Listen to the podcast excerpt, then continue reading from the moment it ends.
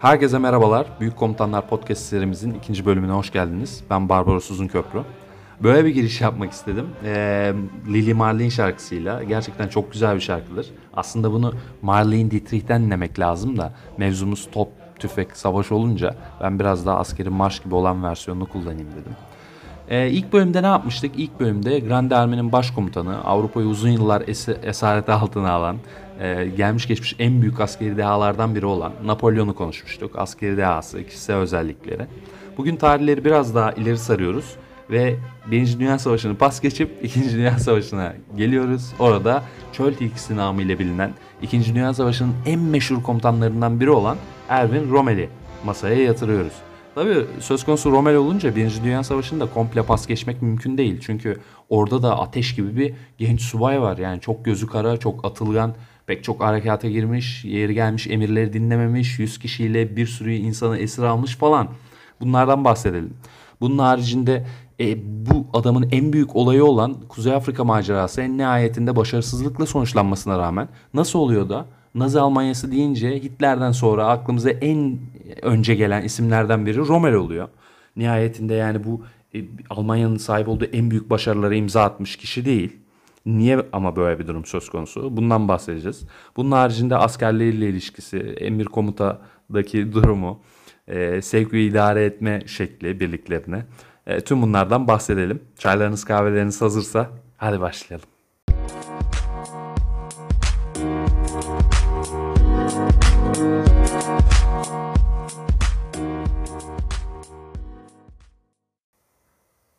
Dediğim gibi e, Rommel'den bahsedip Birinci Dünya Savaşı'ndan bahsetmemek olmaz. Ancak onun öncesinde size biraz Wikipedia bilgileri vereyim. Erwin Johannes Eugen Rommel 1891 yılında e, Almanya'nın güneyinde Ulm kasabasının yakınlarında doğuyor. Ailesi öyle aristokrat bir aile değil. E, askeri geleneklere sahip bir aile de değil. Toprak sahibi değiller. Mütevazi bir aile. Örneğin babası matematik öğretmeni. Annesi de ev hanımı. E, üç tane daha kardeşi var Rommel'in. E, Rommel'in ilk merak saldığı alan da zaten askerlik değil. İlk başta mühendis olmak istiyormuş. Babası matematik öğretmeniydi. Matematiği de iyidir muhtemelen. Ondan olsa gerek. Ne mühendisi bu arada? Zeppelin mühendisi. İlgi alanına baksana. Ya hava araçları mühendisi gibi bir şey olmak istiyormuş. Şimdi muharebe alanlarında yaptıklarına da bakınca e, insan bir düşünmüyor değil yani. Acaba mühendis olsaydı nasıl bir mühendis olurdu? Belki de ismi çok bambaşka şeylerle bilinen bir birisi olacaktı. Ancak kariyeri tabii ki farklı şekilde ilerlemiş ve bir noktada asker olmaya karar veriyor. Ee, ve askeri okula gidiyor ve 1912 yılında piyade teğmen olarak Alman ordusuna katılıyor. Piyade teğmen olması önemli. Niye önemli? Çünkü şöyle bir durum var. Alman ordusunda o zaman belki de savaş tarihinin ilk başına kadar götürebileceğimiz bir geleneğin hala devam ettiğini görüyoruz. O da nedir? Eğer sen aristokratsan, ailen aristokratsa, baban deden zamanında generalse ya da orada görev yapmışlarsa sen ne olursun? Sınıfın subay olur ya da muhafız birliğinde olursun ya da topçu olursun. Biraz daha elit sınıflarda olursun. Ama senin ailen mütevazi ise, avamsan sen senin olabileceğin sınıf piyade. Bunun başka e, seçeneği yok. Rommel'in de durumu böyle açıkçası. Başka sınıfların hayalini bile kurabilecek durumda değil. O yüzden de piyade teğmen olarak orduya katılıyor. 1915'te üst teğmen oluyor. 1916'da da ilk kırılma anını yaşıyor. Nedir bu kırılma anı? Şimdi Birinci Dünya Savaşı az çok okuyanlar hemen gözünün önüne getirecektir. Şöyle batı cephesini düşünelim arkadaşlar. Manş Denizi'nden İsviçre sınırına kadar uzanan bir siperler hattı. Bir siperler e, labirenti diyebiliriz. Burada nasıl bir savaş sürüyor? Burada statik bir savaş var. Öyle çok ileri geri oynamaların fazla olmadığı, cepheyi yarma harekatlarının çok fazla gerçekleşmediği bir savaş bu. Statik, durağan. Çünkü çok küçük toprak kazanımları bile olağanüstü büyük zayiatlarla elde edilebiliyor ancak. Yani makinalı tüfeklerin ve topların çok etkin olduğu bir cephe hattı. Ancak Rommel 1916'da kırılma anını yaşamasının sebebi Romanya'ya gönderilmesi. Romanya'da neyle karşı karşıya kalıyor? Hareketli savaşla. İşte e, bu Rommel'in tüm askeri kariyerini şekillendirecek olaylardan biri. Çünkü Doğu cephesinde Batı cephesindeki gibi bir durum söz konusu olamaz. Cephe hattı yaklaşık iki katı uzunluğunda falan. E, onun haricinde orada başka bir mekanizma var. Orada başka bir olay dönüyor. E, Rommel de onu görmüş. Ve bir yıl sonra da ikinci bir kırılmayı yaşayacak. Çünkü Alman ordusunda yeni bir savaşma sistemi aslında taktik yani çok büyük bir olay değil bu ama taktik seviyede ciddi bir e, gelişim e, ortaya çıkıyor. O da nedir? Stostrup, taarruz kıtası birliklerinin e, ortaya çıkması, geliştirilmesi ve muharebe alanlarında kullanılması. Taarruz kıtası Rommel'in İtalya'da gönderildiği birlikte e, bu türden harekatlar icra eden birlikleri içinde bulunduruyor. Taarruz kıtasından biraz bahsedeyim önce zihninizde canlanması lazım nasıl bir şey oldu. Arkadaşlar taarruz kıtası e, bombalarla, bomba demetleriyle, yakın muharebe silahlarıyla teçhiz edilen birlikler. Hatta bunlar kendilerine spontane silahlar da yapıyorlar. Nasıl mesela siper küreklerinin kenarlarını keskinleştiriyorlar, jilet gibi yapıyor bir adam yani kılıç gibi, mızrak gibi bir şeye dönüştürüyor onu. Bu birlikler e, normal standart piyade taarruzundan önce düşman siperlerine şok taarruzlar gerçekleştiren, baskınlar yapan, e, buralarda karışıklıklar yaratan, hatta daha cephe arkasına da sarkıp ikmal kollarına e, saldırılar yapan, buralara karışıklık yaratan birlikler. Rommel'de e, böyle bir harekatların icra edildiği bir birliğe gönderiliyor İtalya'da. Bu e, ikinci kırılması söylediğim gibi. Şimdi şurada bir parantez açayım ondan sonra devam edelim. Arkadaşlar ne demiştik? Gelenekler, aile geçmişi, e, background bunlar gerçekten askerlerin, subayların kariyerlerini doğrudan etkisi olan unsurlar. Romele'de böyle bir etki oluyor. Mesela Guderian'ı düşünelim. Guderian nasıl bir aileden gelir? Yedi sülalesi asker olan bir aileden gelir. Ana tarafı da öyledir, baba tarafı da öyledir. Toprak sahibidir bunlar, zengindir, aristokrattır. O yüzden Roma e, Guderian böyle bir sınıfın, böyle bir ailenin temsilciliğini yapar. Böyle bir sınıfın kendisine biçtiği rolü oynar açıkçası. Ancak Rommel böyle bir şey miras almış değildir. O yüzden de e, çokça e, başına buyruk hareket ettiği çokça olay vardır. Zaman zaman emirleri dinlemez. E, ondan sonra kabına sığmaz. Yani biraz da coşkun bir karakterdedir. Ama dediğim gibi Guderian böyle işlere girmez. Daha ziyade emir komuta sistemine uyar. Mesela Hitler'le pek çok noktada takışmalarına rağmen e, dönülmez ufkun akşamına kadar e, Hitler'in verdiği emirleri harfiyen yerine getirmiştir. Ancak Rommel öyle değil. Hitler Hitler'i bırakalım. Onun da verdiği emirleri dinlemediği çok olmuş da e, Birinci Dünya Savaşı'nda küçük rütbeli bir subayken bile bunları yapmış biri. Örneğin İtalya, İtalya'dan bahsedelim. 1917 yılındayız. İtalya'ya gönderilmişti Romanya'dan sonra. Burada örneğin e, iki tane bilirsiniz İtalya'nın kuzeyi dağlık bir alandır. Harekat alanı da burası. İtalya'nın kuzeyinde bir e, hareket icra edilmesi gerekiyor. Rommel'in tabur komutanı kendisine e, bir emir veriyor ve iki tane dağın ele geçirilmesi gerekiyor. Rommel hızlı bir taarruzla e, bu dağların bir kısmını ele geçiriyor. Ancak Komutan bölgenin tamamen düşmandan arındırıldığını düşündüğü için Rommel'e geri dönün ve savunma pozisyonu alın emrini veriyor. Ancak Rommel düşmanın tamamen gitmediğini, hala e, tutunduğunu bildiği için komutanın emrini dinlememe pahasına 100 kişiyi yanına alıp e, Matajur Dağı'nın zirvesine taarruz ediyor ve yüzlerce esir alıyor bu süreçte. En sonunda da sabah 12'ye doğru işaret fişeklerini yakın daha ele geçirdik şeklinde şovunu da yapıyor. Mesela Guderian böyle bir şey yapar mıydı? Muhtemelen yapmazdı. Çünkü söylediğim gibi o kendisine biçilen e, rolü oynamaya daha yatkın. E, o en iyi ihtimalle komutana durumu bildirirdi. Ondan gelecek e, emre göre hareket ederdi. Ama Rommel işte böyle değil. O emirleri dinlemez. Askerlerini de yanına alır. Dağı da ele geçirir. Öyle bir subay. Rommel'in tabii ki e, İtalya'nın dağlarında icra ettiği bu türden cesurca hareketler bu bahsettiğim olayla sınırlı değil. Böyle çok fazla irli ufaklı olay yaşanıyor. E, bu en nihayetinde de Rommel'e e, Almanya'nın o dönemde Alman hükümetin, Alman genelkurmayının verdiği en görkemli madalyayla ödüllendirilmesine yol açıyor. E, tabii bu madalyayı alma, Pearl Merit madalyası bu arada. Madalyanın ismi Blue Max diye de geçer. Tabii bu madalyayı alma hikayesi de biraz hazin açıkçası. E, çünkü e, Rommel'e verilmesi gereken madalya için başkalarının ismi gidiyor genel kurmaya. E, aslında bahsedilen mevzu da yani bu madalyanın verilmesini gerektiren harekat da doğrudan Rommel ve tabur komutanı tarafından icra edilmiş bir harekat. Ancak ismi gidenler başka. E, bu tabi bir takım sıkıntılara yol açıyor. Hem onları üzüyor, Rommel ve komutanını üzüyor. Hem de e, gerçekten sıkıntılara yol açıyor. En sonunda bu tartışmalar genelkurmaya kadar e, intikal ediyor. Neyse en sonunda olay tatlıya bağlanıyor. Bizimkiler madalyalarını alıyor. Ancak Rommel'de şöyle bir fikir oluşuyor. E biz bu kadar şeyi yapıyoruz. Bir de bunlarla uğraşacağız demek ki yani. Biz e, elde ya- yaptığımız şeylerin karşılığını almak için bir de böyle mücadele mi etmek zorundayız? Arkadaşlar 2. Dünya Savaşı'nda Rommel'in en meşhur, en tanınan komutanlardan birinin olması, biri olması aslında buraya kadar uzanan bir hikayenin sonucu. Çünkü Rommel o tarihten sonra artık elde ettiği tüm başarıları halka bir şekilde duyurmanın yollarını aramış. Yani fotoğraflarına bakarsanız mesela pek çok fotoğrafında boynunda, omzunda fotoğraf makinesi vardır. Onun çektiği çokça fotoğraf mevcuttur. Hem çekmiş hem çektirmiş. Ondan sonra mesela Fransa e, seferinde 2. Dünya Savaşı'nda 1940'da Fransa e, 7. Tümen'in komutanı olarak icra ettiği harekatlarda elde ettiği başarıları e, ciltletmiş, güzelce ciltletmiş, kitap haline getirmiş, Hitler'e göndermiş. Bunu yapan komutan yok. Ama niye yapıyor işte Rommel bunu? E, ya ailesinden dolayı aristokrat bir aileden gelmiyor. Elde ettiği şeylere bir de böyle kanıtlama girişimlerine mecbur kalıyor. Böyle bir durum olunca e, Rommel de böyle bir çözüm üretmeye karar vermiş.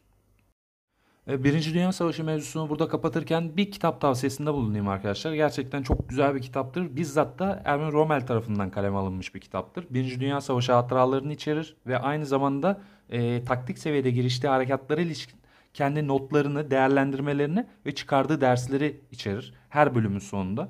E, muazzam bir kitap. E, Almancası Infantry Grift On'dı. Yanlış telaffuz ediyor olabilirim. İngilizcesi Infantry Attack. Türkçesi de işte piyade taarruzu. E, şu anda ne yazık ki Türkçe çevrilmiş değil ama umarım gelecekte çevrilir. Ya da belki bana nasip olabilir bilmiyorum. ben çevirmek isterim açıkçası. Okurken çok büyük keyif almıştım.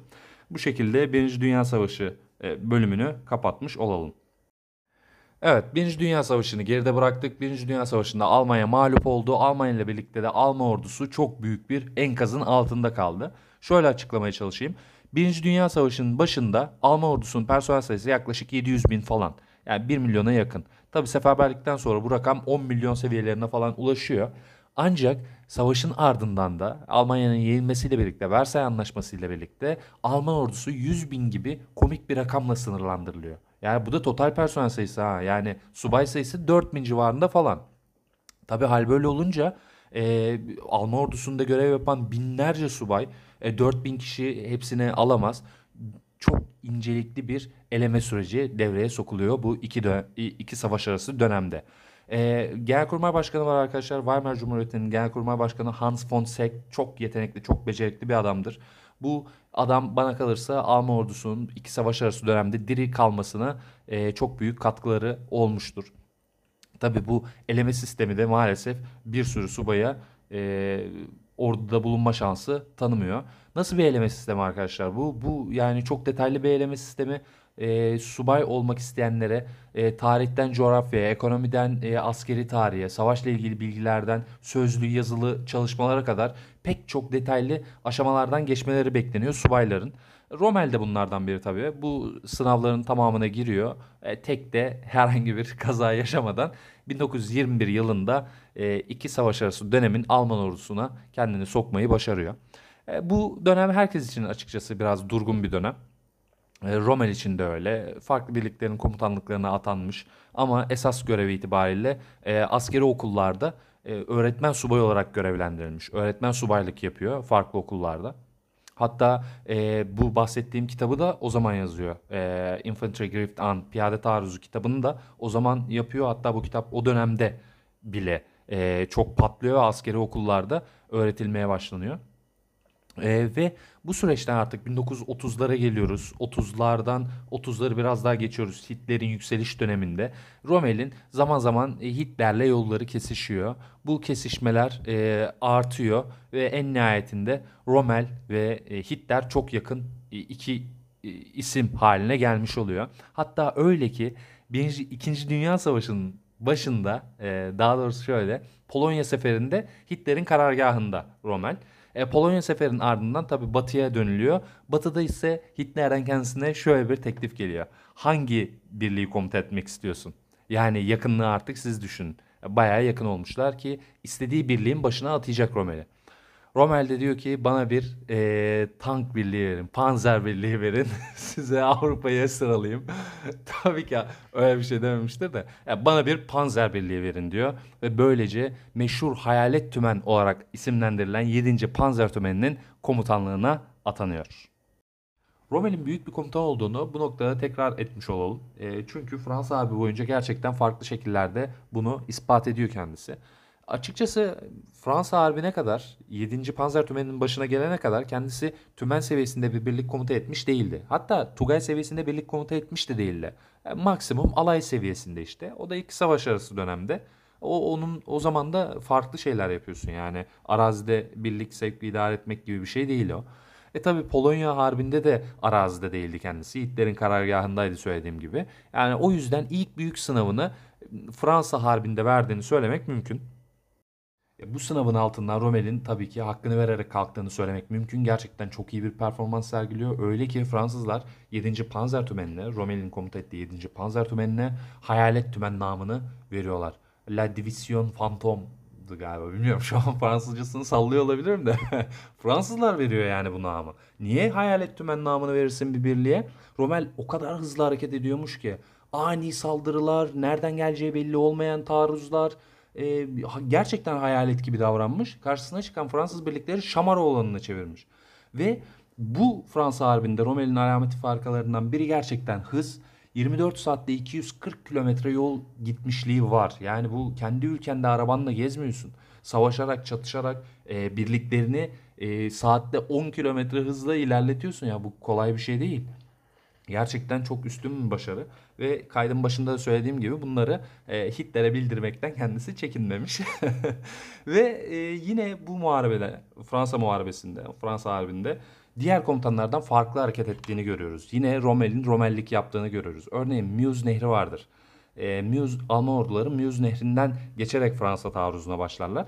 Meuse geçişi esnasında yine Rommel'in farklı şekilde davrandığına şahit oluyoruz. Örneğin e, bu nehirlerin geçişi aşamasında yine Guderian'dan örnek vereyim. Guderian ne yapar? Guderian ne yapmıştır? Tabii ki e, portatif bu Pontos köprülerin kurulmasını bekler. Birliklerini ondan sonra geçirir. Ancak Rommel ne yapar? Rommel köprülerin kurulmasını beklemez. Hatta köprü malzemelerine el koyar, köprüleri kurdurtur kendi geçeceği yerden. Aynı zamanda da deniz araçlarıyla nehri geçer, birliklerini geçirir, e, tanklarını aktarır, askerlerine aktarır. Hatta ilk geçen askerlerden biri de kendisi olur. İşte Rommel böyle hareket ediyor. Yani out of the box hareket ediyor. O şekilde düşünüyor, e, sınırlarını biraz daha kendi çiziyor. Çok daha saldırgan. O yüzden de yine sonuca baktığımızda örneğin Fransa Harbi'nde en fazla zayiat veren birliklerden biri kendisidir. Gerçi bu çok yüksek bir zayiattan bahsetmiyoruz. Alman ordulara, Alman orduları, Alman tümenleri arasında bu zayiat oranı gerçekten zaten düşüktür. Çok yüksek bir zayiattan bahsetmiyoruz ancak yine de e, diğer Alman birlikleriyle karşılaştırıldığında Rommel'in verdiği zayiat oranı daha fazladır. Ancak aynı zamanda ele geçirdiği, esir aldığı düşman sayısı da fazladır. Ele geçirdiği tank, top, tüfek sayısı da fazladır. Böyle bir performansı vardır Rommel'in. Evet gelelim şimdi Rommel'in asıl mevzusuna, çöl e, macerasına, çöl tilkisi namını aldığı Kuzey Afrika çöllerine. Şuradan başlayalım. Almanların e, Kuzey Afrika'da çölde ne işi vardı? İtalyanların beceri, e, İtalyanların kendisinden beklenen performansı sergilememesi diyelim. İtalyanlar İngilizlerden tokat üstüne tokat deyince Kuzey Afrika elden gitmek üzere. Orası da önemli yani e, Akdeniz'in güneyi. Hitler bir durum bakalım diyor yani. Bir de biz mevzuya girelim. Böylelikle Rommel'i e, Kuzey Afrika'ya gönderiyor. Tabii 2. Dünya Savaşı yepyeni muharebe alanlarının ortaya çıktığı bir savaş. E, örneğin 1. Dünya Savaşı'nda da Afrika'da Alman birlikleri, İngiliz birlikleri var. Bunların mücadelelerini okuyoruz, şahit oluyoruz. Ancak e, çölde icra edilen, Kuzey Afrika çöllerinde icra edilen tipte bir muharebe görmüyoruz. Bu e, yeni bir durum. Rommel için de yeni, Almanlar için de yeni, İngilizler için de yeni diyebiliriz. Onlar nispeten daha tecrübeli ancak onlar için de yeni bir muharebe tecrübesi diyebiliriz. Tabi Rommel e, adımını attıktan sonra ben Kuzey Afrika'daki tüm muharebeleri muharebe muharebe ele almayayım gene. Öyle yapmayalım. Çünkü bunlar yani Wikipedia'da bile vardır. Açıp bakılabilir. Ben daha farklı şeylerden bahsedeyim yine burada. Örneğin e, Rommel'in neyinden bahsedelim? Mesela komutanlık özelliklerinden, eee, birlikleri sevk ve idare etme tercihinden biraz bahsedelim. Bu Fransa'da ve Kuzey Afrika'da başa elde ettiği başarıları da gerçekten aslan payına sahiptir. İngilizlerden de farklılaşmasını sağlayan özelliği budur. Ne yapar Rommel? Birliklerini cephe hattına mümkün olan en yakın mesafeden idare eder. Böylece beklemediği ya da farklı bir hamle yapmak istediği zaman da reaksiyon süresi minimuma iner. Ancak İngilizlerde böyle bir durum söz konusu değildir. Eğer mevzu Tobruk'ta dönüyorsa İngiliz generalin Mısır'da olduğunu falan görebiliyoruz. E böylece Rommel'in yaptığı hamlelere reaksiyon gösteremiyorlar. Onun karşısında aciz kalmışlar. Çünkü dediğimiz gibi bu adam hayalet tümeni komuta etmiş bir adam. Daha sonra da çöle geliyor. Tabii ki burada da aynı e, karakteristik özelliklerini sergiliyor. Ani taarruzlar, baskınlar, beklenmedik saldırılar, e, bir anda gelen şeyler. Ya bunları uyguluyor. Tabii ki İngilizlerin de buna derhal e, reaksiyon göstermesi gerekiyor. Ancak tabii ki bu söylediğim farklılıktan dolayı Rommel karşısında başarısız olmuşlar. Bir ikinci özelliği e, askerlerle ilişkisi Rommel'in. O da nedir? Tabii ki e, cephe hattına çok yakın bir mesafeden sevk ve idare edince askerlerle ister istemez yakınlaşıyorsun. Napolyon kaydında da bahsetmiştim. Komutanlarını yakında görmek, yanlarında hissetmek askerlere çok farklı bir motivasyon kaynağı oluşturuyor. Askerler bunu çok seviyorlar, çok iyi hissediyorlar.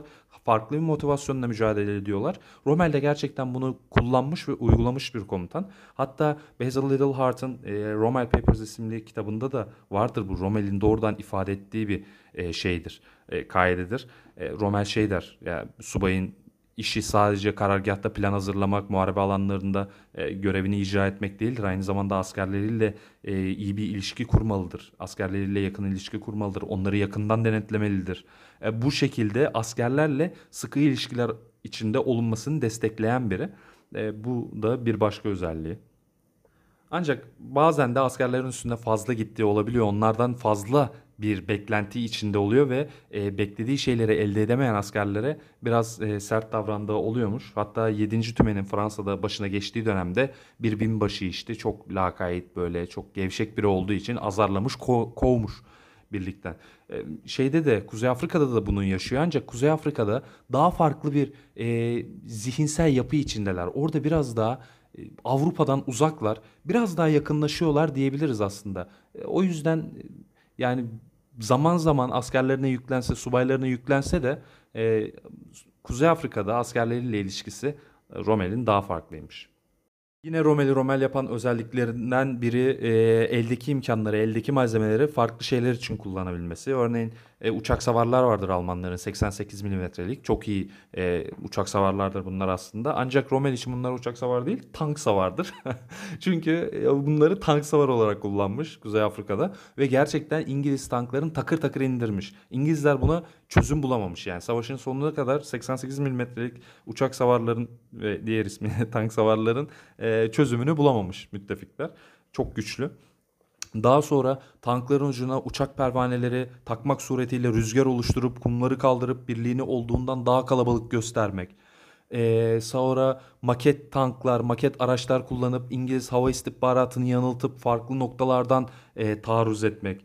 Geri çekiliş döneminde Şeytan Bahçeleri ismi verilen ve gerçekten İngilizlerin ilerleyişini yavaşlatan olağanüstü e, spontane bir e, savunma hattı hazırlaması. Yani tenekelerden, dikenli tellerden, mayınlardan falan öyle bir savunma hattı yapıyor ki tabii taarruzda olduğu kadar savunmada da burada iyi olduğunu görüyoruz. E, yani eldeki imkanları mümkün olan en iyi şekilde kullanmaya çalışmış. Bu en önemli özelliklerinden bir diğeri diyebiliriz. Peki bu adam şöyle iyi komutandı, böyle iyi komutandı. O zaman niye yenildi kardeşim en sonunda diye aklınıza bir soru gelebilir. Ee, bunun tabii ki sebepleri var. Çok kısa şöyle bahsetmeye çalışalım. İlk sebep bana kalırsa doğrudan Romel'in kendisiyle alakalı, karakteriyle alakalı. Burada bir karakter e, özelliği daha ortaya çıkıyor, karşımıza çıkıyor.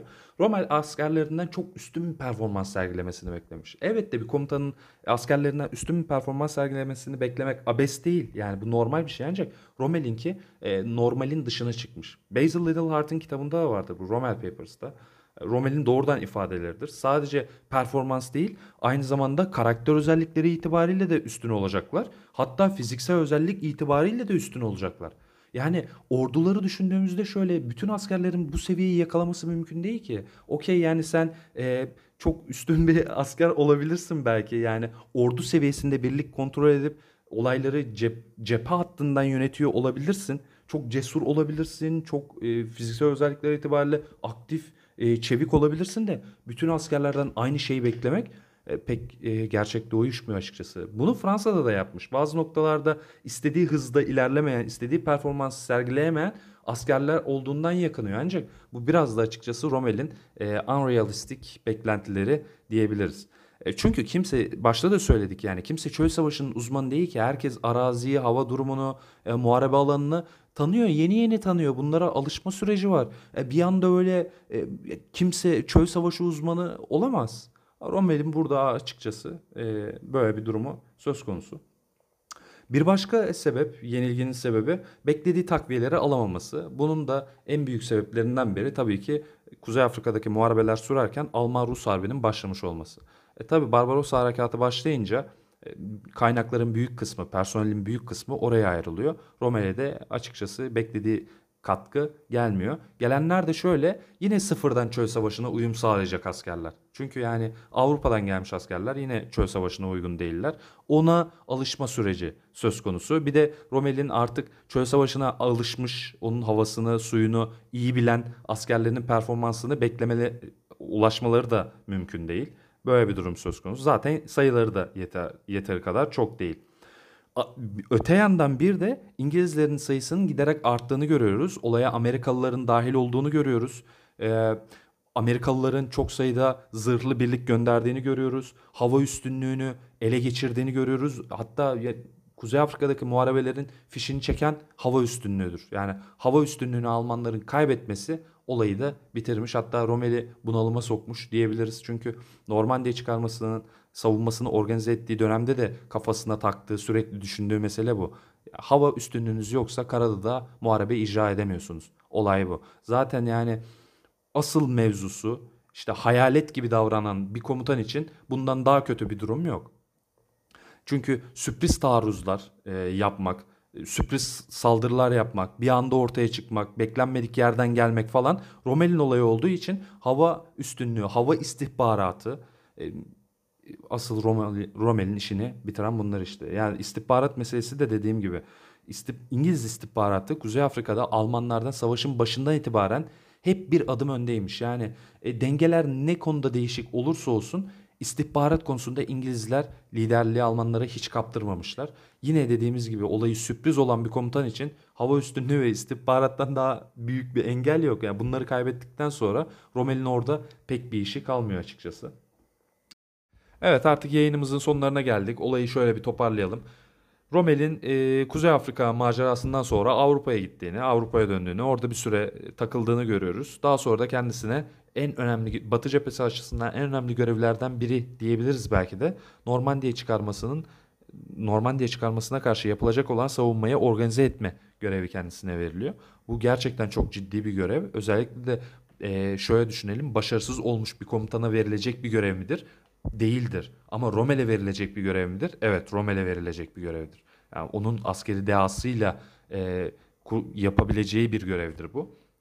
Ancak e, Rommel tabii ki Atlantik Duvarı diye adlandır, adlandırılan bu savunma hattı ile ilgili çok önemli geliştirmelerde bulunuyor. Hatta bir savunma planı da sunuyor. Ancak artık e, oranın patronu kendisi değil. Evet Kuzey Afrika'da kral oydu ancak burada üstünün de üstü var. Çok fazla insanla diyaloğa giriyor. Orada e, emir komuta sistemi çok daha karmaşık bir durumda Batı cephesinde. E, Hitler de olayın içinde. E, hal böyle olunca tabii ki kafasına göre davranması mümkün değil. E, sunduğu plan neydi? Sunduğu plan şöyle bir plandı. Statik savunma zırhlı birliklerle, hareketli birliklerle de aciliyeti olan noktalara müdahale etme. Üstlerinin e, Rutstedt gibi kişilerin e, kafasındaki plan neydi? Onlar doğrudan hareketli savunma. Yani e, çıkarmanın siklet noktasını tespit edip e, doğrudan kuvvetleri oraya odaklama şeklindeydi. Hangisi e, kurtarabilirdi? İkisi de kurtaramazdı bana kalırsa. Zaten e, çok saçma bir yöntem izlenip ikisi de uygulanmaya çalışıyor, çalışılıyor. Biraz Rutstedt'in planı, biraz Rommel'inki uygulanmaya çalışılıyor. Ancak ikisine de yeterli kaynak verilmiyor. Rommel'in beklediği örneğin 5 tane zırhlı tümen varsa kendisine bir tane veriliyor falan.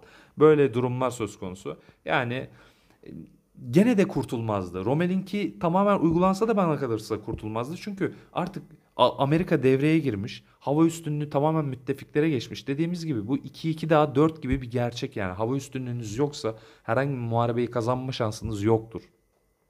Özellikle artık 1944'ler 45'lere gelindiğinde hava konusunda yapılan gelişmeler, yeni uçaklar, yeni modeller, e, istihbarat konusunda havacılığın çok daha ileri bir noktaya gelmesi bunların hepsi e, çok önemli unsurlar. Bunlar da tamamen artık müttefiklerin elinde. Olay bitmiş durumda bana kalırsa. Ama yine de Rommel'in planı biraz daha e, makul görünüyor. Savaşı uzatabilirdi belki. Ancak uzatsın ne kadar uzatsın yani. Savaş 45 değil 55'te bitse Almanlar en nihayetinde yine yenilecekti bence. E, böyle bir durum. Daha sonra da tabii Hitler'e suikast girişimi yapan grubun içinde olduğu iddiasıyla intihara zorlanıyor. E, intihara zorlandıktan sonra da zaten hayatını kaybediyor kendisi. E, sonuç olarak da Rommel'in gerçekten asker gibi asker olduğunu söyleyebiliriz. Kendisi kendisinden beklenen bir mareşalden bir generalden beklenen ne varsa fazlasıyla yapmıştır. E, subayken de yapmıştır, generalken de yapmıştır, mareşalken de yapmıştır. E, gerçekten e, çok evil bir hükümetin e, askeri olmasına rağmen bundan uzak kalmayı başarabilmiştir. Örneğin pek çok diğer komutan gibi toplu katliamlara giriştiği görülmemiştir. Aldığı İngiliz esirlere iyi muamele edilmesine e, salık vermiştir. E, bu şekilde davranmıştır. Hatta kendi askerlerini de düşünmüştür. Hitler'in e, bir adım bile geri çekilmeyecek tarzındaki Kuzey Afrika'daki emirlerine rağmen kendi kellesini ortaya koymak pahasına askerlerini geri çekmiştir. Zaten Rommel gibi insanların kellesini almak da öyle kolay değil. Çünkü Kuzey Afrika'daki başarılarından sonra Rommel o kadar meşhur bir asker oluyor ki Avrupa'daki hemen bütün milletler kendisini tanıyor. Fransızlar da tanıyor, İngilizler de tanıyor, Almanlar da tanıyor. Herkes tanıyor yani. O yüzden Rommel'in kellesini alıyorsan e, bütün Alman halkı üzerinde yaratacağı etkiyi de göze alman gerekiyor. Ha, Führer de olsan bunu göze almazsın. Nihayetinde savaş döneminde olunmasına rağmen düşmanları tarafından övgüyle bahsedilen birinden bahsediyoruz. Ee, Churchill'in örneğin avam kamerasında bir ifadesi vardır. Karşımızda e, son derece becerikli, çok cesur ve çok büyük bir general bulunmaktadır diyor. Yani Churchill de İngiliz'in İngiliz'idir. Öyle e, Alman övücülüğü falan kendisinden zor çıkar ama Sezar'a hakkını vermiş. Keza Montgomery e, de e, Kuzey Afrika'da Rommel'in arch enemisi diyebileceğimiz, baş düşmanı diyebileceğimiz kişi yine kendisinden övgüyle bahsetmiştir. Savaşta da, savaştan sonra da. Yani Rommel böyle biridir işte. Asker gibi askerdir. E, görevini yaptığı için, askerlik mesleğini icra ettiği için, çok fazla siyasete bulaşmadığı için. E, çünkü siyaset Kuzey Afrika'da biraz daha uzaktı. O daha ziyade ideolojik savaş e, Alman-Rus harbindeydi. Kuzey Afrika'da daha ziyade savaş gibi bir savaş sürüyordu. İdeolojiden uzak bir savaş sürüyordu. Onun da etkisi var tabi. Bu da Rommel'e doğrudan yansımış. E, Bu şekilde diyebiliriz. Bu yayında Rommel'i genel itibariyle yine sohbet havasında akademik üslup gitmeden e, konuşmaya çalıştım. Umarım keyifli vakit geçirmişsinizdir. E, bir başka yayında daha e, görüşmek üzere. Kendinize iyi bakın.